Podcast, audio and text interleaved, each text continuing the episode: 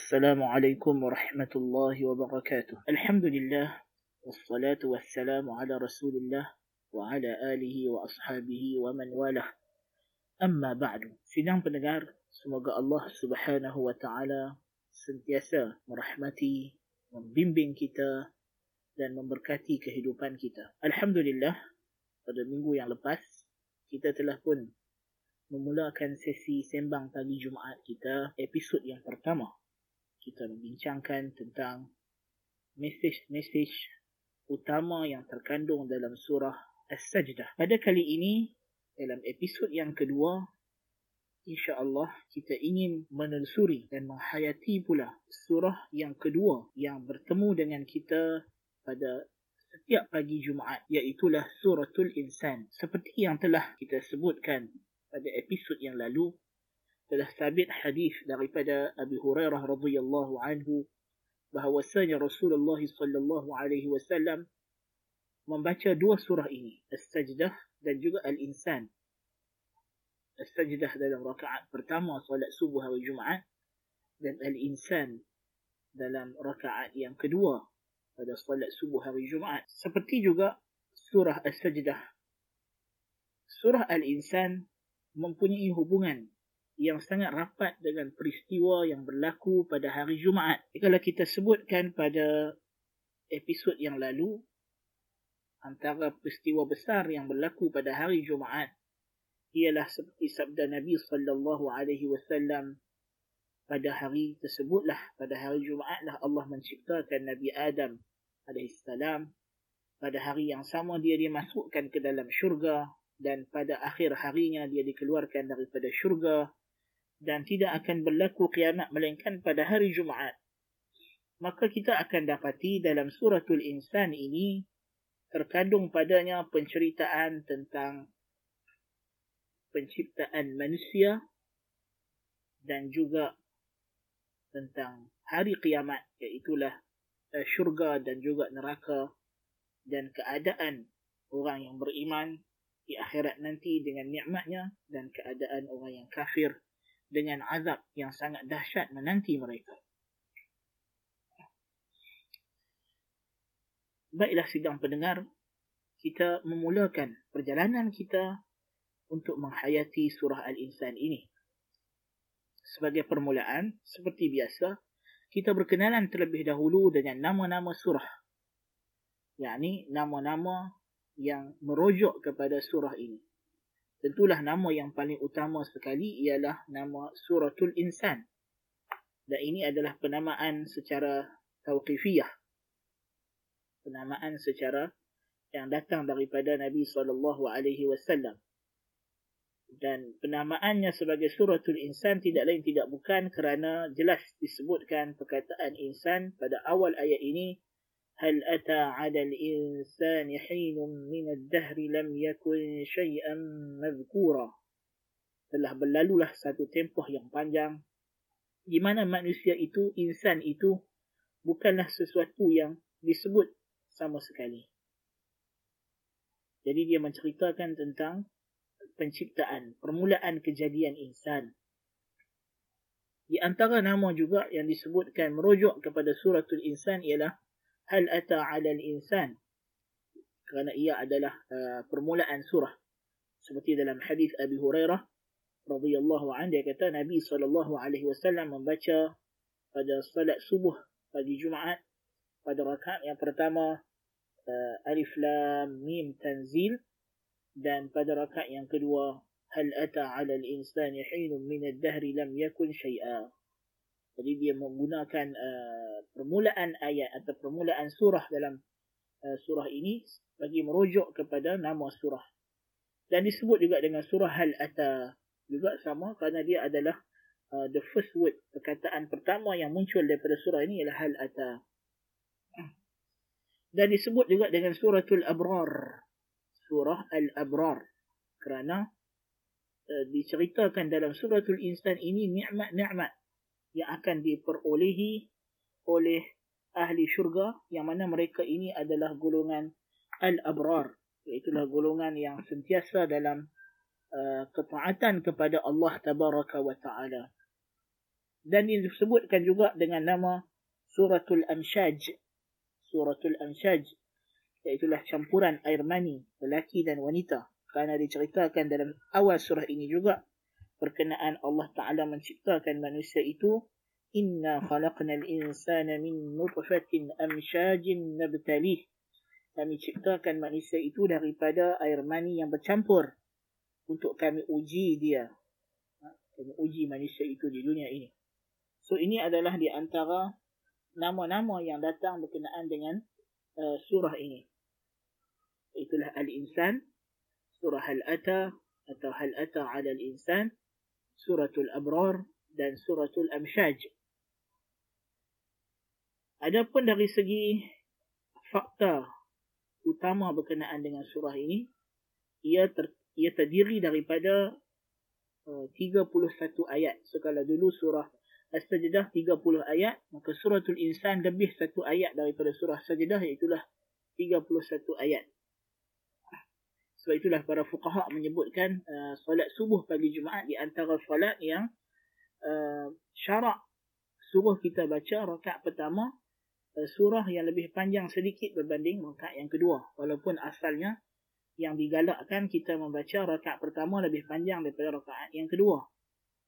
Tetapi dalam konteks uh, ataupun dalam kes uh, solat subuh pagi Jumaat, maka rakaat keduanya dianggap lebih panjang sedikit berbanding dengan rakaat pertama kerana surah Al-Insan ada 31 ayat sedangkan surah As-Sajdah 30 ayat.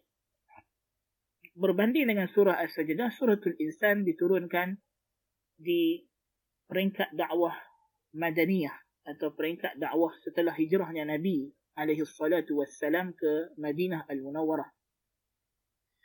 Dari segi susunannya, kedudukannya dalam mushaf, ia adalah surah yang ke 76 dan ia terletak dalam juzuk yang ke-29 dan ia adalah uh, surah yang berada di penghujung antara surah yang berada di penghujung juzuk ke-29 dan dari segi tertib turunnya ia adalah surah yang ke-98 yang diturunkan. So ia juga di antara surah-surah yang terakhir atau surah-surah yang berada di penghujung peringkat penurunan Al-Quran apakah maksud ataupun sasaran terutama surah ini yang hendak Allah Ta'ala sampaikan kepada kita. Maksud utama surah ini ialah memperingatkan manusia berkenaan asal-usul kejadiannya dan hikmah tujuan penciptaan Allah Ta'ala terhadap manusia itu. Apakah tujuan dan hikmah Allah mencipta manusia? Dan apakah kesudahan manusia itu di negeri akhirat nanti? Dan menzahirkan nikmat-nikmat ahli syurga sebagai satu pengukuhan keimanan terhadap orang beriman dan menceritakan tentang azab ahli neraka untuk menakut-nakutkan orang kafir dan mendorong mereka untuk beriman kepada Allah tabaraka wa taala. So ini adalah uh, maksud utama surah. Kita ulang sekali lagi. Maksud utama surah ini ialah nak ingatkan manusia tentang asal usulnya. Apakah tujuan Allah Ta'ala menciptanya? Apakah hikmah penciptaan manusia? Dan apakah kesudahan manusia itu di akhirat? Kesudahan orang yang taat dan kesudahan orang yang buat maksiat. Adapun dari segi tema-tema surah, kita dapat bahagikan kepada tiga bahagian. Daripada ayat yang pertama sehinggalah ayat yang ketiga Allah Taala menceritakan tentang penciptaan insan dan bagaimana Allah Taala memberikan petunjuk kepada insan ini kepada salah satu jalan jalan iman dan jalan keburukan jalan kekufuran. Dan ayat keempat sehingga ayat ke-22 Allah Taala menceritakan tentang azab orang kafir dalam neraka dan dibandingkan dengan nikmat dan kelazatan yang akan diperolehi oleh orang mukminin dalam syurga. Bermula daripada ayat ke-23 sehinggalah ayat ke-31 mengandungi bimbingan untuk Nabi alaihi salatu wassalam dan orang beriman. Panduan-panduan.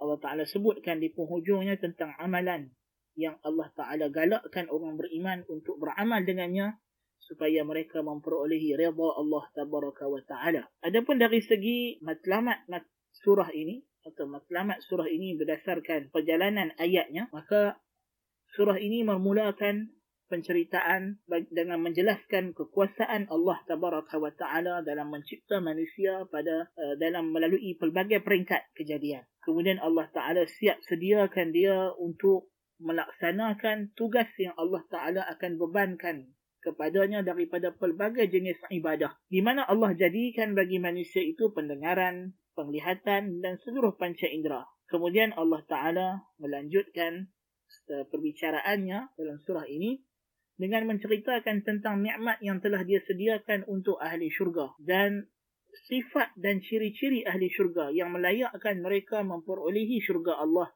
tabaraka wa taala. Kemudian Allah Subhanahu wa taala mewarwarkan wa taala mempromosikan kepada mereka tentang ganjaran yang sangat hebat, sangat dahsyat yang Allah taala sediakan untuk mereka yang sangat indah sangat lazat bagi orang yang taat kepada Allah Subhanahu wa taala. Dan Allah ceritakan, Allah gambarkan kepada kita bagaimanakah keadaan ahli syurga dalam makanan mereka, minuman mereka, pakaian mereka, khadam-khadam mereka. Kemudian Allah Subhanahu wa taala menutup surah ini dengan menjelaskan bahawa Al-Quran ini adalah peringatan bagi orang yang hendak mengambil peringatan bagi orang yang menggunakan panca indera yang Allah Ta'ala bagi tadi untuk mencari bimbingan Allah Ta'ala, untuk mencari reda Allah Ta'ala. Adapun mereka yang tidak menggunakan panca indera yang Allah bagi ke arah keredaan Allah, maka dia akan mendapat azab daripada Allah yang mana puncanya adalah kesalahan dirinya sendiri tidak mensyukuri nikmat yang Tuhan telah beri kepadanya daripada panca indera dan juga petunjuk hidayah. Adapun dari segi munasabah ataupun hubungan relation surah ini dengan surah sebelumnya, iaitu suratul qiyamah, di penghujung surah al-qiyamah, Allah menceritakan tentang uh, bagaimana Allah Ta'ala menciptakan manusia. Ya, di penghujung surah al-qiyamah, Allah menciptakan bagaimana permulaan ciptaan manusia itu daripada air mani. Kemudian Allah mulakan surah Al-Insan dengan sekali lagi menerangkan proses penciptaan manusia yakni anak-anak Adam daripada uh, air mani yang uh, Tuhan campurkan di dalam rahim wanita. Adapun munasabah antara mula surah ini dengan penghujungnya, Allah Subhanahu wa taala memulakan surah ini dengan menceritakan dua golongan iaitulah golongan asyakir yang bersyukur yang beriman dengan Allah menggunakan nikmat panca indera yang Allah bagi untuk mencari hidayah Allah mencari redha Allah dan golongan yang al-kafur yang sangat-sangat kufur yang berpaling daripada petunjuk Allah tabaraka wa taala. Lalu Allah sudahi Allah tutup surah ini. Perbicaraan Allah taala ini dia akhiri dengan uh, menceritakan apakah nasib kesudahan orang yang syakir tadi, yang bersyukur tadi, dan apakah kesudahan cerita orang yang kafur, yang sangat-sangat kufur tadi. Yudkhilu man yasha'u fi rahmatih, والظالمين أعد لهم عذابا أليما dia memasukkan sesiapa yang dia kehendaki ke dalam rahmatnya ini adalah balasan bagi orang yang syukur di mana dia akan mendapat rahmat Allah manakala orang yang zalim Allah sediakan bagi mereka azab yang amat menyakitkan.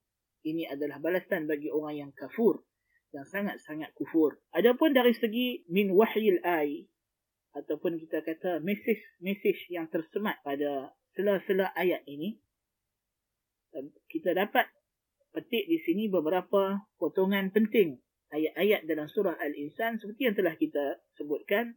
Kita bukan hendak membuat tafsir kita bukan nak bincang tafsir surah Al-Insan tetapi lebih kita nak membincangkan apakah mesej utama yang tersemat dalam surah-surah ini. So, uh, kita akan ambil beberapa potongan ayat atau beberapa perenggan daripada surah ini, bukannya setiap ayat, untuk kita melihat apakah mesej-mesej utama yang Allah Ta'ala telah sampaikan kepada kita dalam surah Al-Insan ini. Di antaranya ialah potongan pertama daripada surah ini, Hal ata ala al-insani hinun minad dahri lam yakun syai'an mazkura. Telah berlalulah satu masa yang panjang di mana manusia itu sebenarnya tidaklah wujud. Bahkan lebih daripada itu tidak disebut. Tidak ada sesiapa pun yang pernah terlintas pada pemikirannya berkenaan manusia. yakni malaikat ha, yang telah wujud lebih dahulu daripada manusia. Segala apa yang ada syurga, neraka dan isinya Mereka ini tidak pernah terlintas pun tentang kewujudan manusia. Sehinggalah Allah Ta'ala yang maha mengetahui dan sedia mengetahui memberitahu kepada malaikat. وَإِذْ قَالَ رَبُّكَ لِلْمَلَائِكَةِ إِنِّي جَاعِلٌ فِي الْأَرْضِ خَلِيفَةً Dan ingatlah ketika mana Tuhanmu berkata kepada para malaikat, Aku akan menjadikan di muka bumi ini pengganti yang saling ganti menggantikan. Maka Allah Ta'ala lah yang maha mengetahui. Jadi manusia ini dari segi ayat pertama ini sebenarnya ialah satu ayat yang mematikan akar kesombongan dalam diri kita kalau kita tadabbur, kalau kita perhati betul-betul. Kok celah mana kita manusia ni nak sombong dengan Allah Tabaraka wa Ta'ala? Kita ada dua hakikat, dua fakta. Yang pertama, alam yang begini luas. Universe yang begini hebat, yang begini dahsyat, yang kita tak mungkin habis untuk kita terokai. Kita dapati ia memang telah disiap siagakan, dicipta untuk kita, untuk manusia. Allah Ta'ala tidak ciptakan alam ini untuk pokok, untuk hayawan, untuk batu, untuk sungai, untuk bintang, untuk matahari, untuk planet-planet lain. Tidak. Memang kesemua kejadian alam ini kalau kita melihat Tuhan gerakkan, Tuhan jalankan untuk kesenangan hidup manusia semata-mata. Jadi kita hakikatnya adalah center atau pusat kepada kehidupan. Sebab kita lah yang disebut dengan istilah saya sebagai the intelligent being, makhluk yang ada kecerdikan dalam muka bumi ini. Selain daripada jin yang tidak dapat dilihat. Even bahkan jin sendiri bawah daripada manusia. Bahkan manusia yang bertakwa, yang salih itu kedudukannya lebih tinggi di sisi Allah berbanding malaikat. Allahu Akbar. Jadi ini kedudukan manusia. Sangat istimewa. وَلَقَدْ كَرَّمْنَا بَنِي Adam. Kami telah muliakan anak Adam. Namun dalam masa yang sama, lihatlah betapa kerdilnya kita dijadikan daripada air mani. Kita asalnya tidak wujud. Tidak ada siapa pun yang pernah sebut atau pernah terlintas di fikirannya berkenaan dengan kita. Yang malaikat, jin, ha, syurga, neraka, tidak pernah pun terfikir tentang satu makhluk namanya manusia. Sehinggalah Allah Ta'ala yang memberitahu dan menciptakan kita. Jadi kita ini wujud semata-mata dengan kehendak Allah. Allah Ta'ala adalah yang dengan hikmahnya menjadikan kita. Dan daripada apa kita terjadikan? Inna khalaqna al-insana min nutfatin amshajin nabtalih faj'alnahu sami'an basira daripada air mani yang hina tadi yang keluar daripada tempat yang sama keluarnya air kencing. Allahu akbar. Kita keluar daripada situ betapa hinanya kita. Daripada air yang tidak hidup tidak ada apa-apa tadi tiba-tiba dia berubah Tuhan tukar menjadi manusia yang ada pendengaran dan penglihatan. Dua panca indera yang membolehkan dia mencapai pelbagai ilmu pengetahuan. Sebab tu Allah. Sebab itulah Allah Subhanahu Wa Taala selalu ingatkan kita tentang nikmat pendengaran, penglihatan dan nikmat akal. Yang Allah Taala sebut sebagai fuad atau qalb, fuad jantung hati kita. Yang padanya tersemat akal, fikiran yang waras. Yang mana akal ini berfungsi menerusi apa yang diperolehi maklumat itu daripada panca indera yang paling utama sekali adalah pendengaran dan penglihatan yang menerusi daripada pendengaran dan penglihatan inilah Allah Ta'ala kata Inna hadainahu sabila imma syakira wa imma kafura. Sesungguhnya kami membimbing kami memberi petunjuk kepadanya. Maka dialah yang memilih nak jadi syukur orang yang syukur atau orang yang kufur. Maka Allah Ta'ala muliakan kita. Dan kita ni bukanlah siapa-siapa. Kita mulia kerana Allah yang angkat kedudukan kita kita ada nilai dalam alam ni kerana Allah yang letak kita. Maka di manakah sudutnya? Apakah alasannya? Apakah logiknya? Untuk kita manusia menyombong dengan Allah Tabaraka wa Ta'ala. Masih adakah ruang untuk kita mendabik dada mengatakan bahawa kita lah yang paling hebat. Boleh melawan kuasa Tuhan.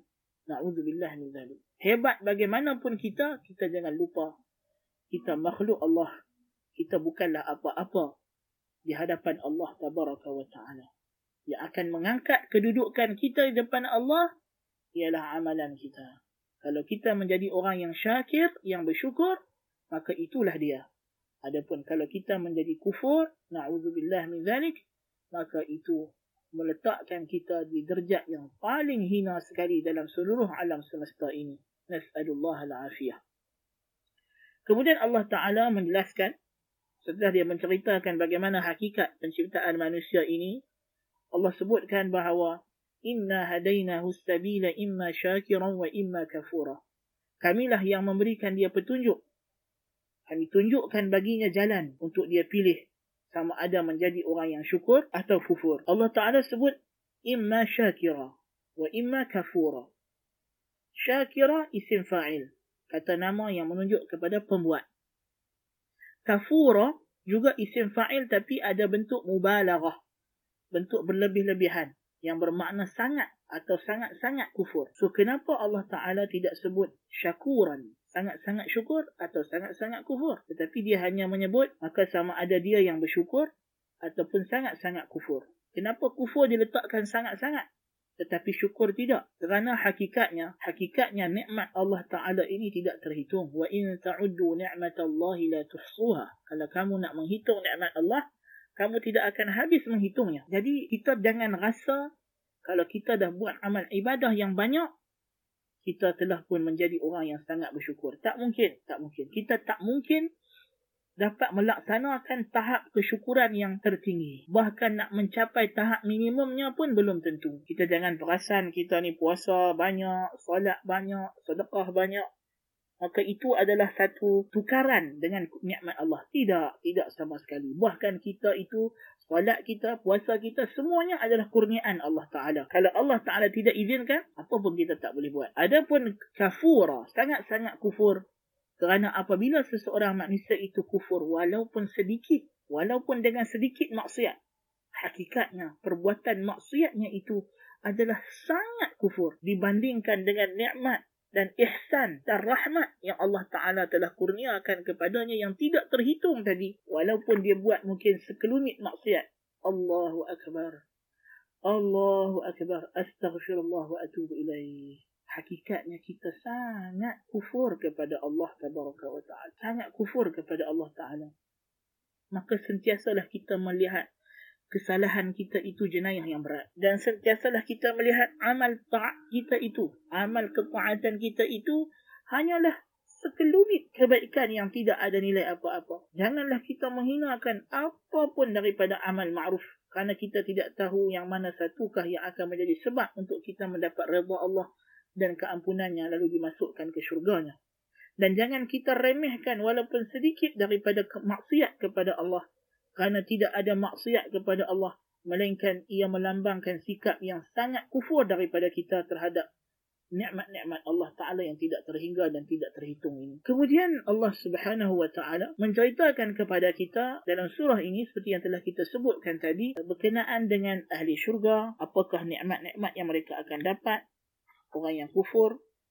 Kemudian di antara ciri-ciri yang kita nak sentuh di sini yang Allah Taala sebutkan tentang ciri-ciri ahli syurga orang yang yang bertakwa, orang yang syukur. Siapakah dia?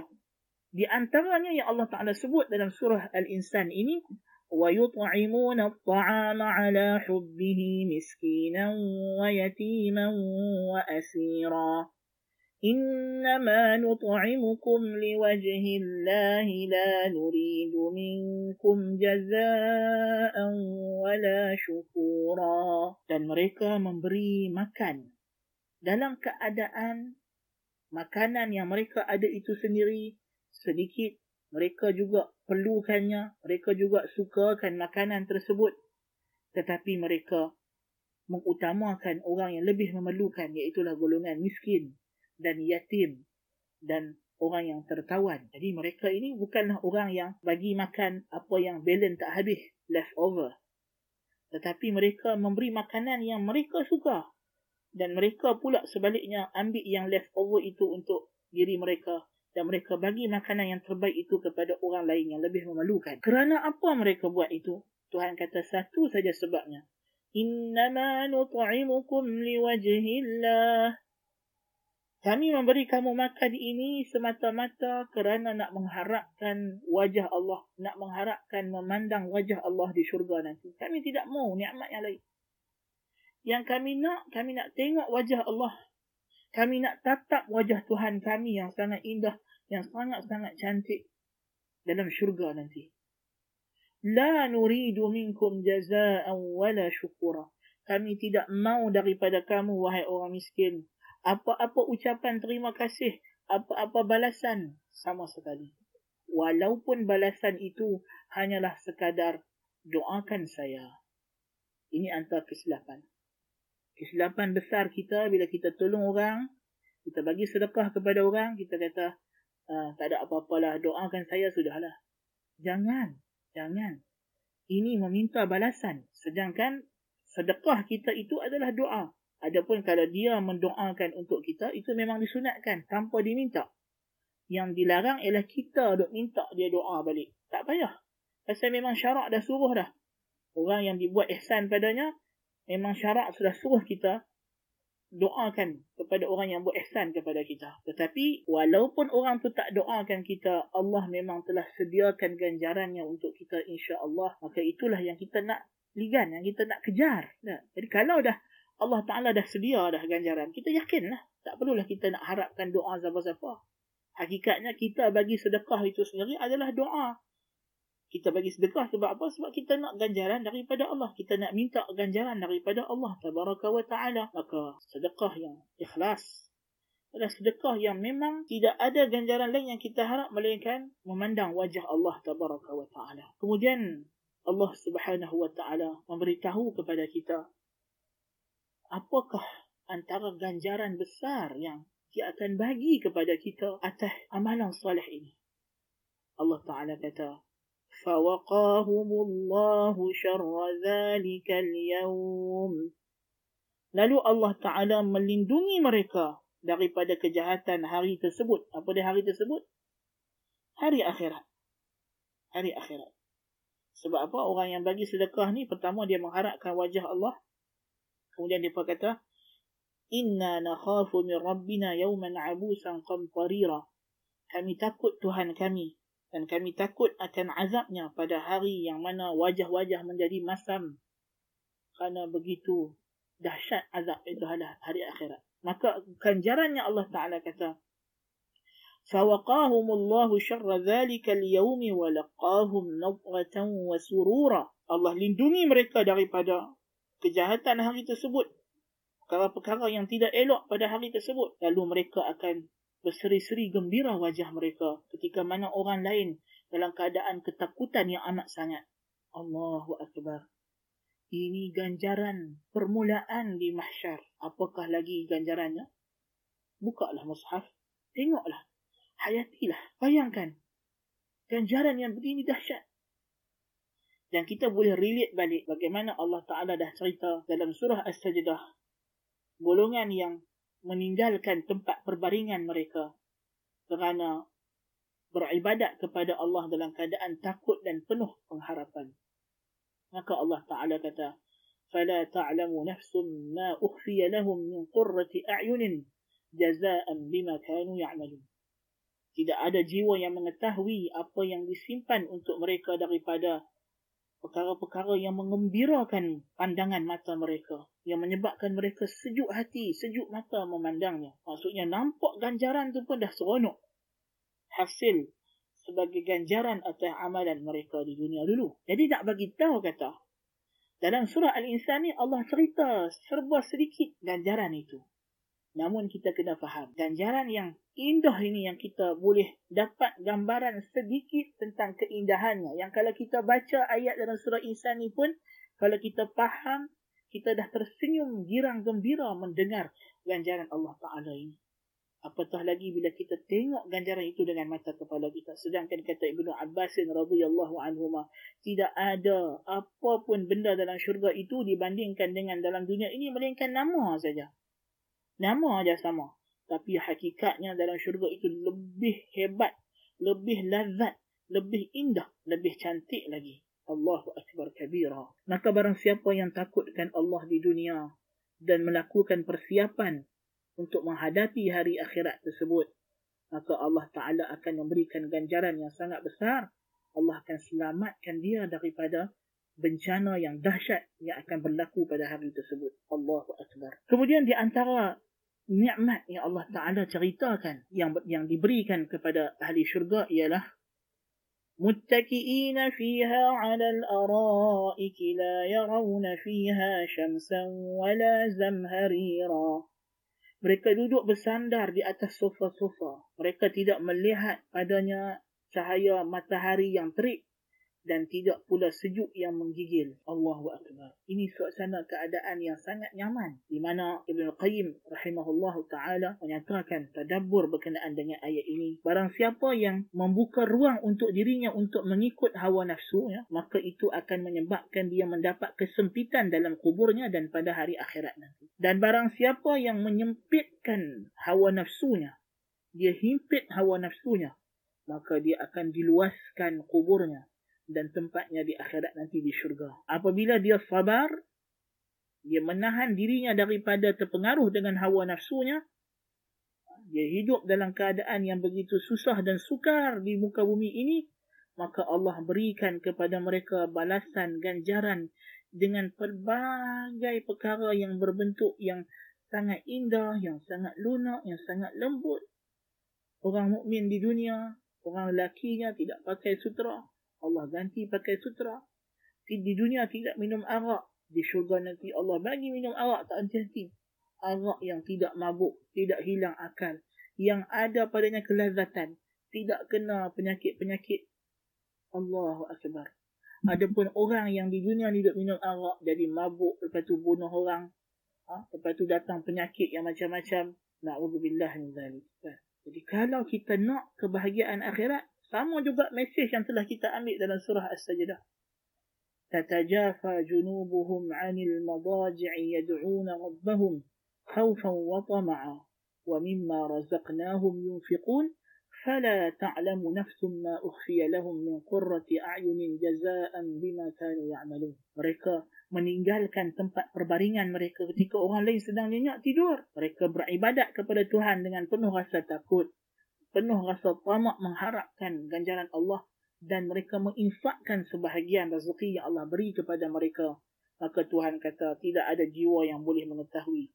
Tidak ada jiwa yang dapat menggambarkan, membayangkan betapa indahnya apa yang Tuhan sediakan untuk mereka nanti sebagai balasan atas amalan mereka tersebut. Ganjaran tertinggi bagi amalan mereka tersebut. Di antaranya juga Allah Ta'ala menceritakan di antara nikmat yang mereka akan dapat ialah ويطوف عليهم ولدان مخلدون إذا رأيتهم حسبتهم لؤلؤا منثورا dan mereka ini duduk di dalam syurga duduk bersandar di atas kursi-kursi empuk mereka mereka akan dilayani oleh khadam-khadam oleh khadam-khadam. Yang mana khadam itu kalau engkau tengok mereka, engkau ingat mereka itu adalah mutiara yang ditaburkan. Betapa indahnya Allahu Akbar. Yang mana khadam ini Allah sifatkan mereka sebagai wildanun mukhalladun. Kanak-kanak yang akan kekal sebagai kanak-kanak dia tidak akan membesar. Dan tentulah di dunia ni tuan-tuan dan perempuan kita buat kenuri kenara. Yang paling seronok kita nak ambil jadi bentara. Yang paling seronok kita nak suruh dia pegang hantar bagi dekat orang bunga telur. Ha, siapa dia? Budak-budak tuan-tuan. Budak-budak adalah penyeri majlis. Kita buat renui kenara kita nak budak-budak. Dan kita cari budak-budak lah yang nak pergi suar, makan, apa semua. Kita seronok kalau budak-budak yang main. Pasal apa mereka ini cepat dalam buat kerja. Kan? Mereka ini tidak ada perkara lain yang mereka fikir apa yang disuruh. Dan mereka orang yang penuh dengan kegirangan. Mereka tidak ada masalah. Mereka tidak akan stres. Tak macam orang tua. Kalau penat sangat lagi dia jadi mengamuk, jadi stres. Dia pun ni seronok, seronok. Sepanjang hari kenuri itu dia seronok. Kan? Orang tua tengah-tengah hari dah tak larat. Daripada butang sampai atas dah terbuka. Lama-lama hilang terus baju. Tinggal baju dalam saja. Kan? Dah panas. Kan? Jadi maknanya Allah Ta'ala ceritakan kita satu suasana yang di dunia ni pun kita dah seronok. Kita suka. Kita duduk dalam majlis ada makan minum yang sedap-sedap. Kita duduk seronok-seronok bersembang dengan kawan-kawan. Lepas tu ada budak-budak duduk main hidang makan minum dekat kita. Duduk layan kita. Allahu Akbar indahnya. Dan budak-budak ni akan kekal budak-budak macam itu. Dan mereka ni budak yang sangat indah. Yang kalau kamu lihat mereka seolah-olah macam mereka ni mutiara yang ditabur-taburkan. Seperti luk-luk yang ditabur-taburkan. Allahu Akbar. Kemudian Allah Ta'ala di penghujung surah ini memberikan beberapa panduan kepada Nabi SAW dan orang beriman. Apakah panduan tersebut? Beberapa amalan yang kita disuruh buat untuk kita dapat daripada Allah Ta'ala. Apa dia? Tidak lari daripada mesej yang telah kita ambil dalam surah As-Sajdah juga. وَمِنَ اللَّيْلِ فَاسْجُدْ لَهُ وَسَبِّحْهُ لَيْلًا طَوِيلًا إِنَّ هَؤُلَاءِ يُحِبُّونَ الْعَاجِلَةَ وَيَذَرُونَ وَرَاءَهُمْ يَوْمًا ثَقِيلًا Dan pada waktu malam, sujudlah untuknya, untuk Allah dan bertasbihlah kepadanya pada malam yang panjang. Sesungguhnya mereka ini, mereka yang memilih kehidupan dunia, memilih jalan kufur, mereka lebih suka yang segera. Itulah nikmat dunia. Nikmat tidur yang empuk. Nikmat tidur yang nyenyak di atas katil tilam yang empuk. Mereka meninggalkan apa yang menanti mereka daripada hari yang sangat berat. So Tuhan kata, kalau hang tahu yang mana engkau akan berhadapan dengan satu suasana yang sangat berat, maka engkau tidak akan ada lagi rasa seronok nak tidur atas hati engkau yang empuk. Bila masuk waktu solat, segeralah bangun solat. Pada waktu malam, adakan satu juzuk daripada malammu untuk Tuhanmu. Seperti mana pada waktu siang kamu ada sediakan untuk Tuhanmu. Janganlah malam itu kamu dedikasikan sepenuhnya untuk syahwatmu sahaja. Bagilah kepada Tuhan. Tuhan bukan minta semua. Tuhan minta sedikit. Minal lain. Sebahagian, sedikit daripada waktu malam. Sekurang-kurangnya sebelum subuh. Waktu sahur. Sekurang-kurangnya. Sekurang-kurangnya ataupun lepas solat isyak. Witir. Itu yang Tuhan minta daripada kita. Bukan banyak daripada malam kita. Bagilah. Untuk apa malam ni? Bukan untuk manfaat Tuhan. Untuk meringankan kita di hari yang sangat berat nanti. Seperti mana Allah Ta'ala juga menceritakan dalam surah As-Sidah kita dah baca berulang kali tadi bagaimana orang beriman ni dia meninggalkan tempat tidurnya untuk membuat persediaan menghadapi hari yang sangat dahsyat hari akhirat. Maka Allah Taala ulang dan sebut lagi sekali dalam surah uh, uh, apa nama surah al-insan ini uh, berkenaan dengan perkara tersebut. Ini adalah di antara pengajaran dan uh, beberapa mesej utama dan mesej penting apa nama surah al-insan ha, yang mana kita bukanlah kita nak tafsir semua ayatnya. Ha? mungkin kita ada lain masa lagi. Allah alam mudah-mudahan Allah Taala bukakan kepada kita ruang dan peluang. Mungkin. Tetapi ini adalah kita kata sekadar kita nak mengambil pengajaran-pengajaran penting mesej-mesej utama untuk kita lebih memahami apakah cerita yang terkandung dalam surah Al-Insan ini. Walaupun kita tak boleh faham uh, setiap patah perkataannya tapi sekurang-kurangnya lepas ni bila kita baca surah insan, kita sudah ada gambaran besar, gambaran kasar, big picture tentang surah ni. Cerita pasal apa sebenarnya? Itu membantu kita untuk lebih khusyuk dalam salat kita. Kita menghayati lagi bacaan Al-Quran kita, tilawah kita. Jadi mudah-mudahan apa yang disampaikan pada sesi yang kali ini juga memberikan manfaat dan segala yang baik itu daripada ganjaran limpahan kurnia Allah Ta'ala dan segala kekurangan, kesilapan itu berpunca daripada kita makhluk yang memang lemah, yang memang hina ini. Jadi saya berdoa kepada Allah Ta'ala, semoga Allah Ta'ala memberikan kita kefahaman yang baik dan juga amalan yang salih untuk membimbing kita beramal dengan apa sahaja ilmu yang telah kita perolehi. Semoga Allah Ta'ala jadikan ilmu kita dan amalan kita ini sebagai sebab untuk dia meredai kita dan memasukkan kita ke dalam syurganya, menyelamatkan kita pada hari akhirat, meringankan segala bebanan kita pada hari akhirat. قلت لكم ما سمعتم أقول قولي هذا وأستغفر الله العظيم لي ولكم سبحانك اللهم بحمدك أشهد أن لا إله إلا أنت أستغفرك وأتوب إليك والسلام عليكم ورحمة الله وبركاته